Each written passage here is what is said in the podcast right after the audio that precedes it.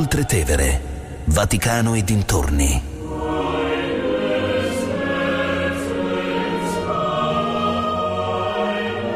Di Katia Caramelli.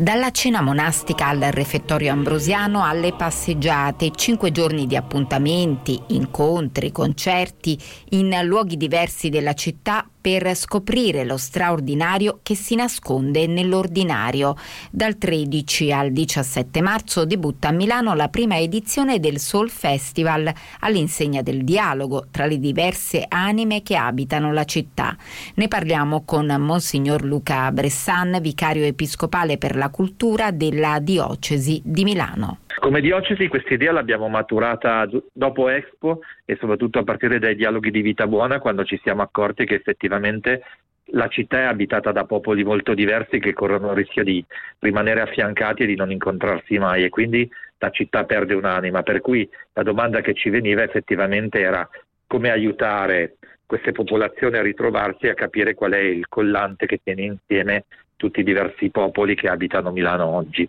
Condivisa con l'Università Cattolica dopo la pandemia, quando la pandemia effettivamente ha messo in luce il bisogno di tornare a valori essenziali che effettivamente il ritmo forsennato di vita di Milano ci permetteva di mettere tra parentesi, ma li sono usciti in un modo molto forte.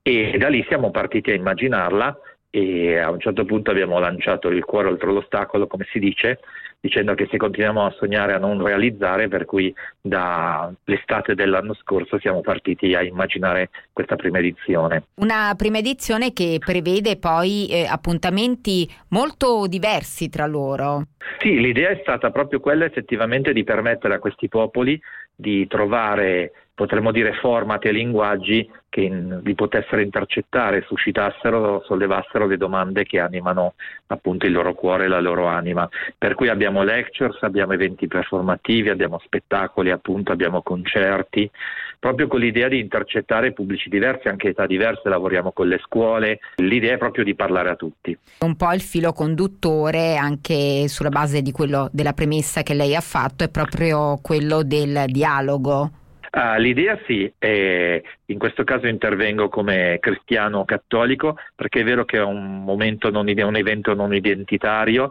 anche se è promosso da due istituzioni che sono molto chiare dal punto di vista anche della collocazione religiosa e anche culturale che sono l'arcidiocesi e l'università cattolica, l'idea di far vedere come effettivamente è possibile incontrarci su quello che è l'umano comune e a partire da lì costruire i linguaggi per dire anche quello che è il dono della salvezza che noi abbiamo ricevuto in Dio e nel suo figlio Gesù. L'arcivescovo ha messo in evidenza nelle sue sette lettere per Milano eh, proprio questo bisogno che lei diceva eh, fattosi più forte con la pandemia eh, di trascendenza e di spiritualità. Esatto, sì. L'arcivescovo dice che in effetti questa funzione la Chiesa ambrosiana l'ha sempre avuta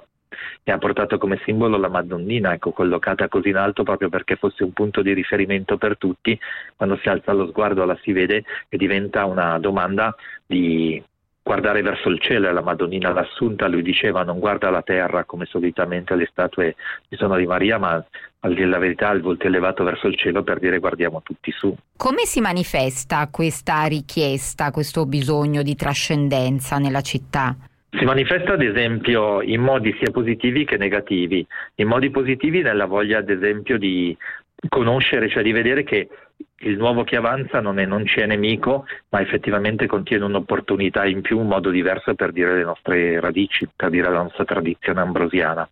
Si manifesta anche nel far vedere che effettivamente, come abbiamo fatto col Sinodo Chiesa dalle Genti, uh, il cambiamento che ci sta davanti chiede a noi di cambiare, ma non quasi fosse una necessità appunto che ci costringe, ma come un'opportunità che ci fa crescere. Si manifesta anche purtroppo in modo negativo perché effettivamente, come ad esempio tratterà il tema d'Avegna, sviluppando il tema della meraviglia, quindi lo stupefacente, può essere qualcosa che ci stupisce ma anche qualcosa che ci ottunde, come appunto gli stupefacenti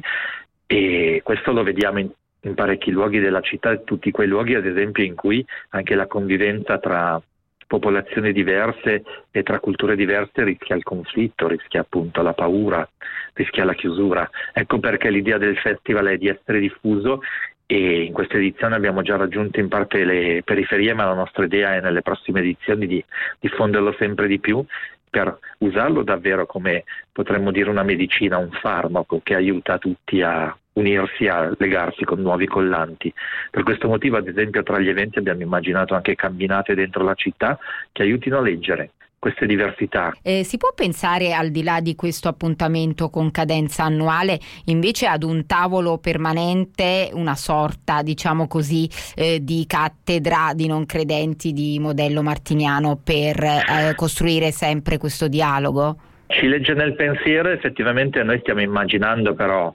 appunto con calma,